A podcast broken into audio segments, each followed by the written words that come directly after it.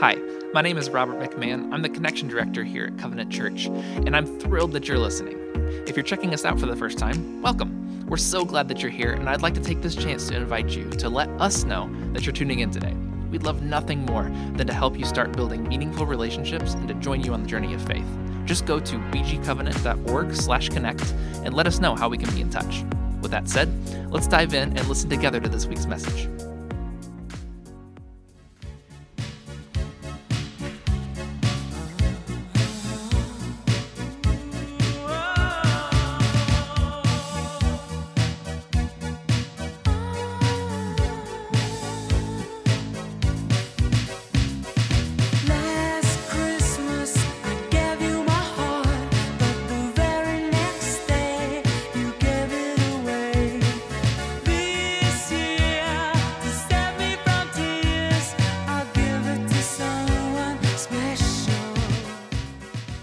What were we doing? the next time someone tells you that the 80s are coming back, that should be required viewing for anybody go, hey, the 80s are coming back. You'd be like, watch the first two minutes of this video. They are not coming back. They'll never be back. that feathered hair. Um, so this, this year during the Christmas season, we're going through, we're taking songs that you're gonna hear on the radio, songs you're going to hear while doing your shopping, songs that you cannot avoid, and we're hijacking those songs and, and we're kind of using them to go, what is this actually asking us about the real reason for the season? How do we, how do we hear that song? And next time you hear that when you're feverishly trying to get something through uh, the Walmart shopping area and you got your last minute gifts and you're kind of just trying to rush through and you hear this song come on, I want you to think of something else. I want you to go, ah, gosh, every time I hear this song, I can't help but think of this now because of that dumb series at church. That's our goal, okay? And so I hear Last Christmas and it's just sort of whiny, you know? It's a whiny song. And if you listen to what he's saying, the guy says he, he gave his heart away. And then the very next day, like the sermon of that guy is not great, he gives his heart away. And the very next day, the woman he gives his heart to gives it away to somebody else. So I don't know if you ever thought of it this way. Last Christmas is just somebody lamenting that the gift they gave someone they saw the next day at a white elephant gift exchange. That's all it is. He gave something to her. The very next day, she's like, I'll repackage this. I don't want it. She adds a bottle of wine or the Caddyshack board game to it or something. She's like, just get this out from my. And now he's all upset about it because he gave her a bad gift. Um, that's not what you're going to remember. Where we're going today is there's clearly some unreconciled relationship between uh, the protagonist in the story and this woman who gave his heart away. And so it seems like uh, forgiveness might allow this chap to move on. And that's kind of where we're going today. When we think about last Christmas and the traumas we carry and the relational hurts we have and the unreconciled things that, you know, Christmas brings all of it back in for a season. Brings all your family, all your old friendships, it brings all these memories. It kind of carries with it this, this kind of train of memories. And, and whether it's family drama or relationship awkwardness or even gift anxiety or disappointment, um, the season brings with it a, a chaos, and, and every last Christmas kind of comes with it. And so, what we're aiming for today in a season of chaos and, and unreconciled kind of worry is peace. What we want is peace. And so, peace is on offer today. The, the offer of the day is peace, but it's peace that only forgiveness can bring. And so, what we're going to do today is lean on some concepts and quotes. There's a new book out by Tim Keller. I'll put it on the screen. You can look at it. I am borrowing multiple quotes. You'll see them. Multiple quotes are going to come out of this book. Um, if you want to buy this book, you can buy this book. If you want to read it with me next year, I think I might do a book reading club just about this because the content is so important because it's something so difficult and increasingly in our society, something really distant. But we're going to be talking about forgiveness. So I'm going to lean heavily on this, so I'm giving credit there. And what we're going to see as we look at the scripture is there's two paths to peace. And Christmas is this season of peace. It's the Prince of Peace is coming. And there's two paths. The first path is the world has its ways for you to gain peace. And the second path is God has a way for you to gain peace. And so to get there, we're going to go back a little bit to 735 BC. We have a map to put on the screen to give you a little routing as to where we're going. 735 BC is the time of the writing of the prophet Isaiah. So we're going to read from the book of Isaiah, but this is what the world looked like around Israel at the time of the writing. Israel is divided into a northern and a southern kingdom the kingdom of Israel, the northern kingdom, and the kingdom of Judah, the southern kingdom. You'll also notice that there's uh, various kingdoms all around. And then what, what's happening in the moment is the Assyrian Empire from the far north is sort of taking over. Okay? So, and then Israel, the kingdom of Israel, and the kingdom of Syria, which is here the kingdom of Aram, where we get the word Aramaic. You know, when it says Jesus spoke Aramaic, that's coming from that area, Aram, but that's modern Syria. So, those two kingdoms, Aram and Israel, are pressuring Judah down at the bottom in the yellow to join them in a coalition to stop the Assyrian Empire from coming down and destroying them all. They're saying, We need your help. And Judah, down at the bottom, is kind of like, We're not so sure. King Ahaz there is like, ah, I'm not so sure I want to join in a coalition with you. I'm not sure I want to oppose the Assyrians because then they'll know that we oppose them and they're going to take us over anyway. And so there's a lot of like indecision, there's a lot of anxiety, there's a lot of just kind of general, ugh, what are we supposed to do? And this is kind of where we pick up because basically Judah is in a dark place. Judah is in a, a, land of peacelessness, but they're in this darkness where they don't have a whole lot of good options. There's a hopelessness as you read through where they are. Their kingdoms at odds. And so as we consider them, and we're going to read Isaiah 8 and 9, and we're going to get into that, but as we consider that, we have to think of our own lives that way too, that we're often living relationally at odds with others. We're often living in a place where we have a we have a manufactured peace sometimes, but, but it's not really peace. You know, when there's an active war, and sometimes you hear about the Christmas stories where everybody lays down their arms for a day and they sing Silent Night together, and the next day they go back to killing each other. And we kind of have that in our, whether we admit it or not, like, well, we don't really get along, but we, we put on a brave face for Christmas, or we do fine around the holidays, or we just kind of get on with it, or we all have those relationships. It's this kind of like uneasy detente where everybody goes, just for the season, let's just be okay. Everybody be civil. Don't talk about those 12 things that we disagree on, and we'll be okay. The problem is when we have those uneasy ceasefires in our life, when we have that kingdom of Judah issue where we're kind of like, there aren't good options, I feel kind of hopeless, and no matter who I side with, it doesn't really work out for me here. When we have those, what we have in our lives is a real foundation of trouble. We have a foundation that lacks reconciliation, and then all the other troubles in life begin to magnify as a result. When you're on a shaky foundation, everything that goes wrong gets worse. When you have a strong foundation, a minor problem is a minor problem. When you have a weak foundation, a minor problem could be a major issue. And so when the diagnosis comes in and you have a shaky foundation, it gets greater than it even, than even is. When, you, when your finances are jacked up all around Christmas time because you spent too much money to try to please people that you didn't even really like, it feels worse because you're on a shaky foundation when you are lonely, because this is the season when people are desperately lonely. When loneliness is at its greatest, when grief is unrelenting, and you already have a shaky foundation, you already carry an unreconciled heart, it gets worse. Everyone's been in a place like this where you're at odds, you grit your teeth, you just get through it, but it kind of feels at times, if we're honest, in certain relationships or maybe in the whole season, that there's a dark cloud in certain spaces. So Isaiah prophesied about Judah's place. And Isaiah paints two paths through the darkness. I already said what they are. One is the world's path, and the other is God's path. But the first, let's go through the first path to peace, which is Isaiah chapter 8.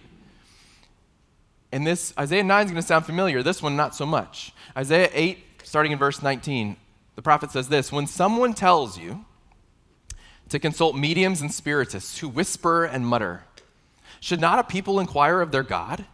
Why consult the dead on behalf of the living? Consult God's instruction and the testimony of warning. If anyone does not speak according to this word, they have no light of dawn. Distressed and hungry, they will roam through the land. When they are famished, they will become enraged, and looking upward, will curse their king and their God. Then they will look toward the earth and only see distress and darkness and fearful gloom, and they will be thrust into utter darkness. This is, he's speaking to the people of the kingdom of Judah. The people of the kingdom of Judah are kind of panicked, kind of don't know what to do, feeling hopeless, rocking a hard place. And some would say, go talk to the psychics, go talk to the spiritists, go talk to the mediums, go get somebody who can call on the dead. And let's see if we can get some wisdom there. And Isaiah is saying, there are really bad places to go find wisdom. And that's them. And if you go to those places, if you choose those places as your sources of wisdom, if you go to the world and the world's ways, if you go to the spiritist and the psychic, if you go to retail therapy, if you go to these places to try to create peace, he says there's no peace there. It's actually worse. And by the time you figure out it's worse, you're going to curse God as if it was his fault, but it wasn't. And so then the people of God will just wander in utter darkness because they went to the wrong source. For modern people, this is self help books and blogs, and you're in a dark place, and people will really lovingly, with good intentions, suggest a podcast you should listen to or a video on YouTube. They'll tell you the credibility of the person on the YouTube video. She's a doctor, you could trust her. I mean, we're, we shouldn't talk about COVID ever again because people are still a little triggered, but I mean, how many videos did you get from people on every side of everything? And it was always like, but they're a doctor, so you should listen. And you're like, there's a lot of doctors with different opinions, but that was like, the, uh, they're a doctor. And people will just keep, but this is, you're in a tough space. I know people who've been in, in deep grief and they've got a stack of books this high. Just 15, 20, everybody they know had a, a grief book to give them. And the smartest people I've ever met said, I didn't read a single one of those books when I was grieving. I grieved. Maybe I'll get to them later, but I, knowing what grief is about isn't going to help me grieve. And, and it's this really interesting thing that we do is we, we kind of, we're Western, we want more information about the thing we're going through, but that's not actually going through the thing we're going through. So who can I find to give me more information about it? And so then when we are not in the middle of it, we try to give that to other people. Why don't you just have more information about the thing you're going through? And Isaiah is saying that seeking solutions in darkness, seeking solutions other than God's word, other than God's light, seeking solutions in darkness doesn't bring light. Or perhaps in our world, as we think about it this way, consuming emptiness doesn't fill you. And it doesn't mean that there's not wisdom in a great podcast, book, YouTube video, whatever. It doesn't mean that there isn't something to learn or some way to grow. I'm not saying throw all of that out. I'm saying the primary source of our desire to find reconciliation and peace in our current scenario cannot be in something less than the bringer of that peace. Keller says it this way our first Keller quote of the day Keller says this way The secular framework has nothing to give the wounded conscience to heal it. It has nothing to say to the self who feels it is unworthy of love and forgiveness. Anyone who has seen the depths of their sin and what they are capable of will never be mollified by the bromide of be nice to yourself. You deserve it. There's a lot of words to say. There's something that the world offers people in deep pain. There's something that the world offers to people who are dealing with the consequence and, and fallout of sin. And it often is, is something along the lines of be nice to yourself. Self help, retail therapy, a spa day, some empty positive self talk. Again, none of those things in and of themselves are in any way bad. But if that's supposed to be the solution to the problem of sin in our lives, the problem of brokenness that comes from sin in our lives, it's not going to match up. This is why pediatricians pediatricians always have lollipops in the office. Isn't this different? You ever think why do pediatricians always have lollipops? Cuz they're like for the health of the child and they just have these little sugar sticks everywhere. Every pediatrician I've ever been to has them. Why? Because the child gets a shot and they bring them a lollipop and the kid goes from crying to really excited sucking on the lollipop.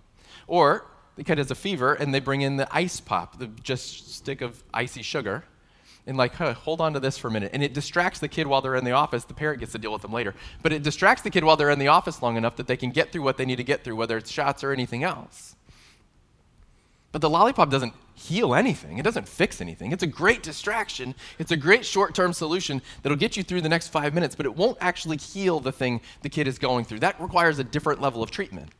And this is like you and I walk through the world, and sometimes we're willing to accept the world's lollipops in, the, in our moments of distress because it just distracts us from the thing we're dealing with. And we feel better long enough that we just say, well, I don't know, I'll deal with it later. But what we need is a true healing. What we need is the real treatment. And if we're satisfied with the little lollipops of the world, we end up with greater and greater and greater foundational issues that have never been addressed. I have a newsletter. Uh, a couple hundred people subscribe. I don't know why they do, to be perfectly honest. One of the first posts I wrote this last year was about Pop Tarts. Um, this is, now you know why I don't know why people subscribe basically, the whole point of this, it was tongue in cheek, but the whole point of this uh, post about Pop Tarts was I was excoriating people for eating Pop Tarts without toasting them. And we can get into this if you want to. I got a lot of words on this. But stop doing that. Okay. They were, they were designed, they're, okay. Just, I got, I'm getting worked up right now thinking about Pop Tarts that untoasted. Here's what you need to know. We, we posted about Pop Tarts. People talked about Pop Tarts. Had a lot of conversations about Pop Tarts in those days. And I had one great uh, church member who's a holistic nutritionist, like knows her stuff. And she sent me this great article about Pop Tarts. a lot of information about Pop Tarts, and what she called them, which is something I'd never heard before, was anti nutrient food. I was like, that's not a thing. I've never heard of that. So I got looking more into it. It's called anti nutrient. She goes, no, it's in this category that, that people in this field would call anti nutrients, which is to say, there's so much bad about a Pop Tart that any caloric or other benefit you might get from it is outweighed by all of the bad you get from it. And so you'd be better off eating the box they come in than eating the Pop Tarts themselves. Her point was, well received, I haven't had one since. Her point was, when you put junk in your body, kind of junks out your body, right? And you it's it's garbage in, garbage out. We've always heard this, garbage in, garbage out. This is a silly way of saying that this is what Isaiah is saying to the people of the kingdom of Judah. Isaiah is saying, if you guys go for these silly, worthless things, what you're going to get out of it is silly, worthless things.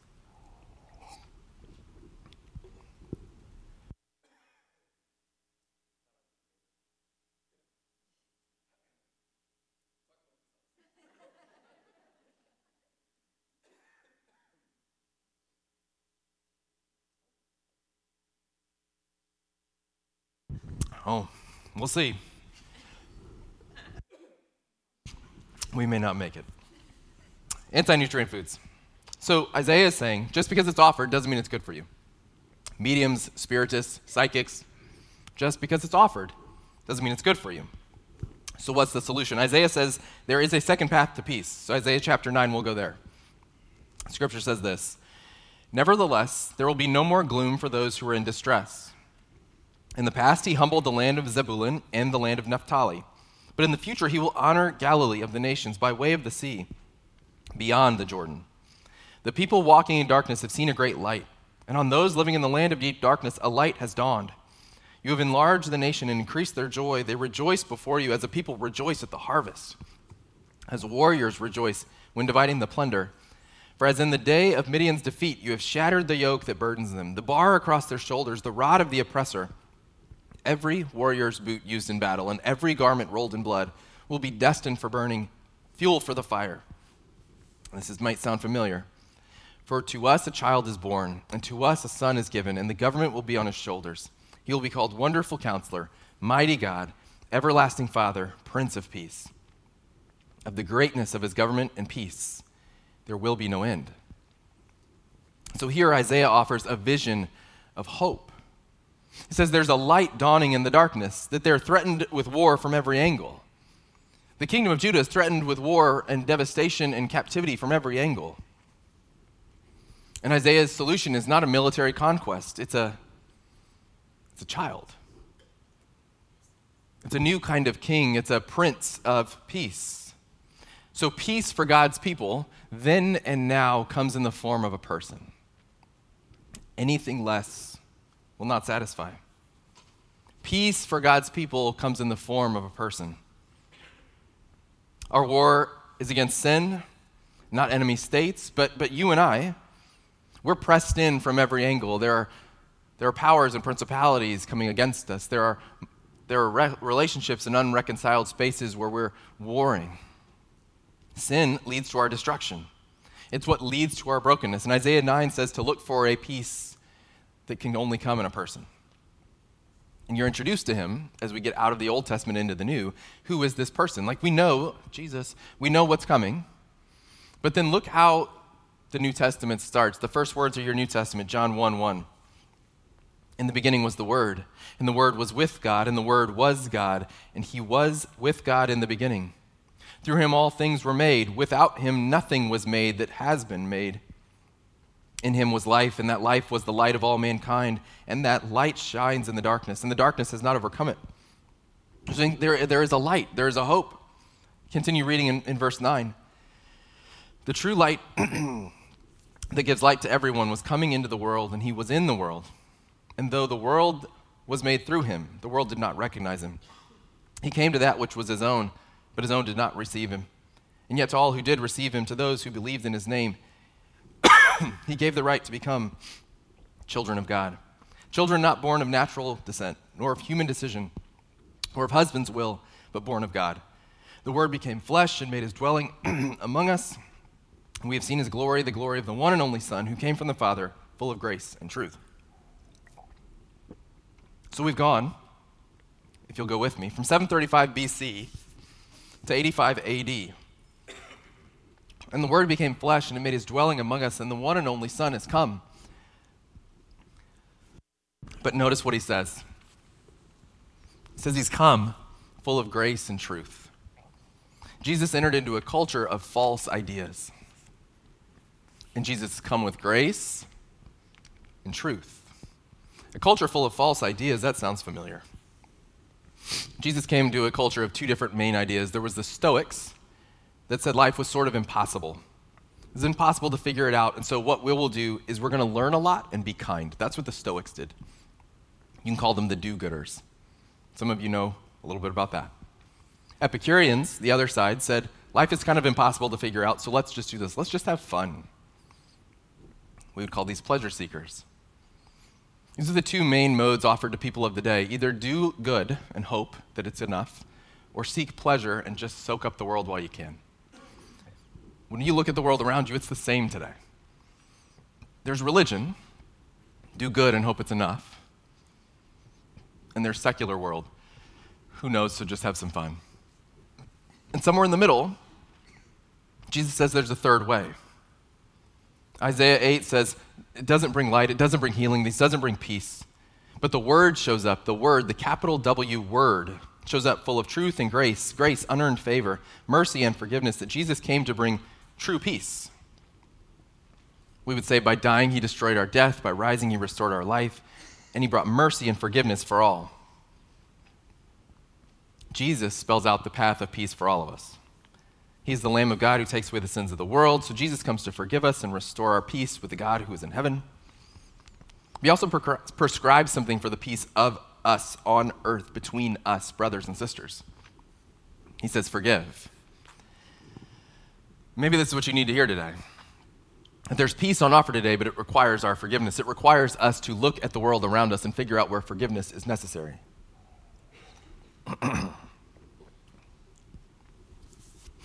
If you read the New Testament over and over, you see Jesus saying, Forgive. Peter famously asked how often he needs to forgive. Jesus' response to that was Peter goes like seven times, and he goes maybe 70 times, like basically as many times as necessary 70 times seven. Jesus says, Never stop forgiving. The disciples then say, Jesus, teach us how to pray. And so Jesus says, Well, pray like this. And he starts the Lord's Prayer in which he says, Forgive us our sins as we forgive those who sin against us. So, in the, the main thing, when he says, Teach us how to pray, Jesus' main thing includes forgiveness of others. And remember, this is Jesus talking here right after he teaches them how to pray. In, in Matthew 6 14 and 15, he says this For if you forgive other people when they sin against you, your heavenly Father will also forgive you. But if you do not forgive others their sins, your Father will not forgive yours. It's heavy. There's almost like a promise that if we live unreconciled, we'll stay unreconciled. In Luke 6, Jesus also says, The measure that you give, judgment, charity, forgiveness, it will be given to you. The measure that you give, it'll be given to you. The measure you pour out, it'll be poured out upon you. If you forgive richly, God will forgive you richly. If you give generously, God will be generous in the way He gives to you. If, and it's not karma. This is not a one for one situation. This is God saying, if you are a person of reconciliation, reconciliation comes upon you. But the, the challenge here is unforgiveness becomes the prison that we choose to inhabit when we choose not to forgive, when we choose to live unreconciled, when we choose to put our head down and just make it through another season. We hold our anger, we store up our wrath, we actually want the debts that we keep for others. At least we have something over them. They hurt me, but I have this debt. I got this thing, I can hold it over them. The, maybe your version of, of the scripture in the Lord's Prayer says, Forgive us our debts as we forgive our debtors. Same idea.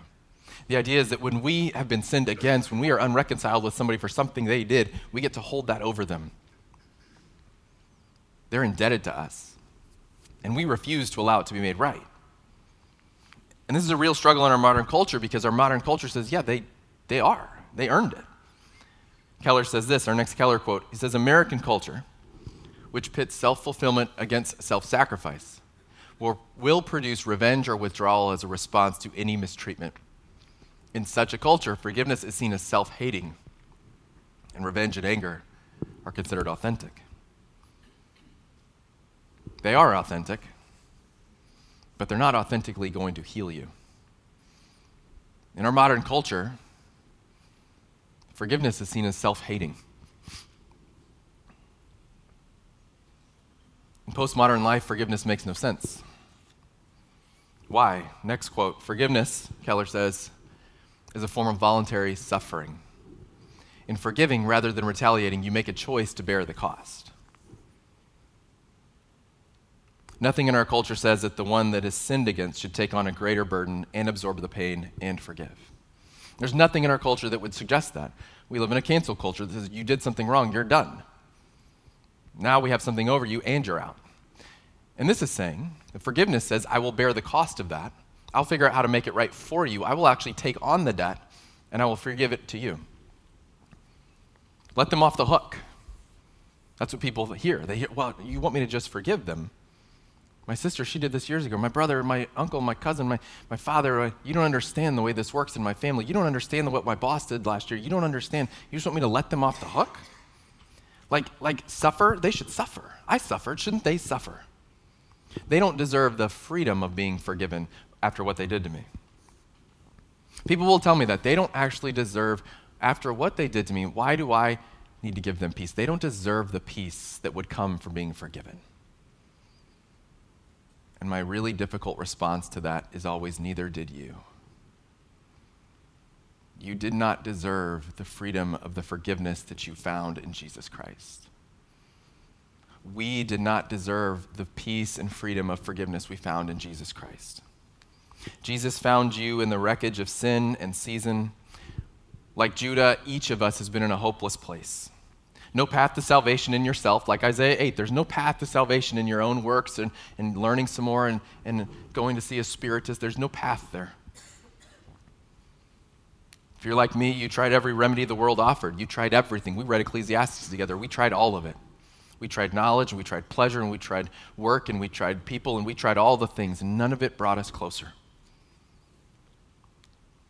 No amount of pleasure seeking or do gooding fixes the problem. But Isaiah 9 comes to the rescue, right? So then, what's the solution to your problems and mine? What's the solution to a heart broken in sin? It's Jesus. Emmanuel, God with us. To a people walking in darkness, new light is dawn. Jesus took on the suffering we deserve. Jesus absorbed the cost, bore the pain and the shame. Because forgiveness is voluntary suffering. What did Jesus come to do for us? To voluntarily suffer. That rather than retaliating for our sins against him, he chose to bear the cost, absorb the pain. Our deepest longing for peace with our Creator, Jesus said, I'm literally willing to lay my life down for you and die that you might find life. So, in this season, you can drown out the unreconciled space in your heart with a drink or two. You can get through that next party. You can buy temporary peace with gifts or distractions. But if you want true peace in every aspect of your life, in every area of your existence, if you want true peace, first and foremost, realign your life with Jesus. There is no path otherwise. And the world will tell you there's all these others and there's all these options. And the scripture is very plain. There are no other options. There are no other paths to peace. That peace comes only through the person of Jesus. That we might believe in him, that we might trust in him, that we might follow him, and in him alone we find peace. So, first and foremost, if you want peace, it's in Jesus. Second, if you want peace amongst brothers and sisters, amongst the people you sit with in church, amongst your neighbors and your friends and your coworkers, you want, if you want relational peace, if you want day to day peace, Romans 12, 18 says, As far as it depends on you, live at peace with everyone. Peace. Live at peace.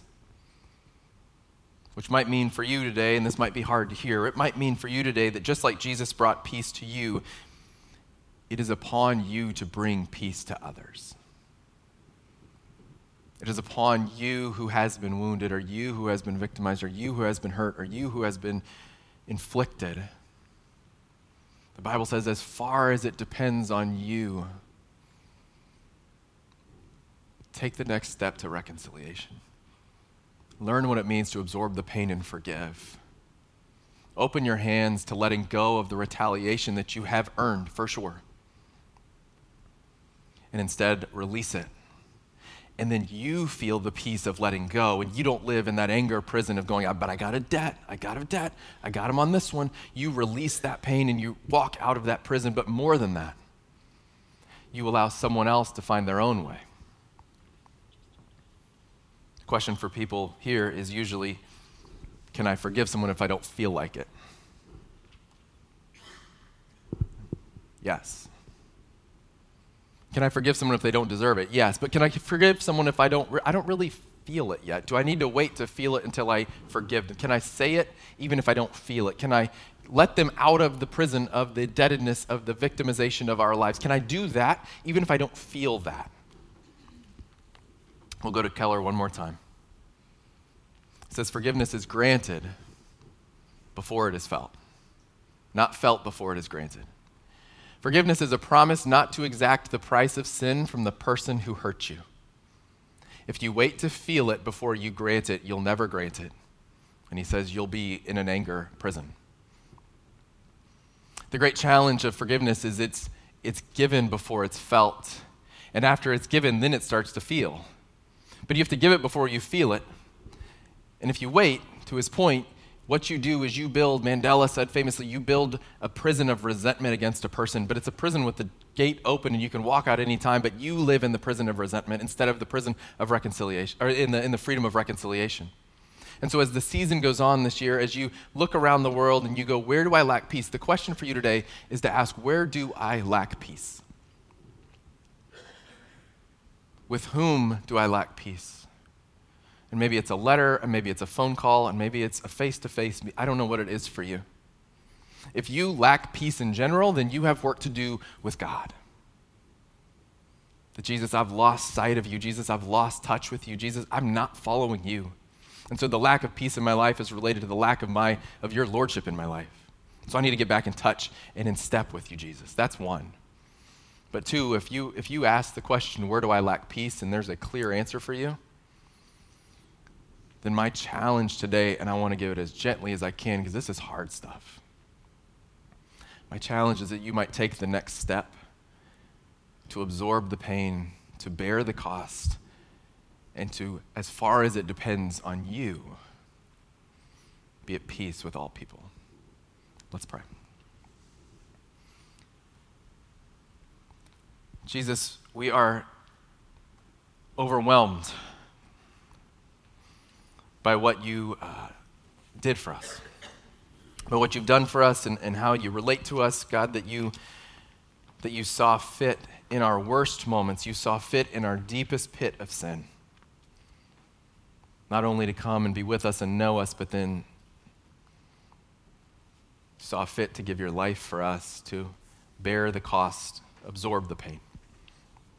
Father, as we consider this season and the coming of the Prince of Peace, the light that comes into a dark world, God, my prayer is that each heart here would survey that personal darkness, that place that kind of lives in the shadows, that, Father, each person in this room would be able to walk out today first at peace with you. Father, we want to be at peace with you, with your, your work on the cross. Your resurrection allows us that opportunity. We want to be at peace with you. Find us following you. But then, more than that, uh, or maybe in addition to that, God, we want to be at peace with the world around us. We want to live as peacemakers and those who, like you, are unafraid to bear the cost for others. So, Father, as we uh, walk into a world that at times can feel uh, pretty dangerous, hopeless, relationships that can feel challenging, God, I pray that you would give us the courage to, like you, take the first step of peace, to be the forgiver. And as we do that, Lord, would you be with us in those moments? Would you be with us in courage? Would you be with us that we might feel your gladness as we turn brokenness into wholeness in the little ways that we can. Thank you, Father, for your presence with us today. We lift these things up. In Jesus' name, amen. Hi again. Just a reminder to let us know that you're listening by heading over to bgcovenant.org/connect. If you're ready to be known, we'd love to know you. And we hope you'll join us soon for our live Sunday service at 9:30, 11 a.m., or 11 a.m. online. Thanks for listening.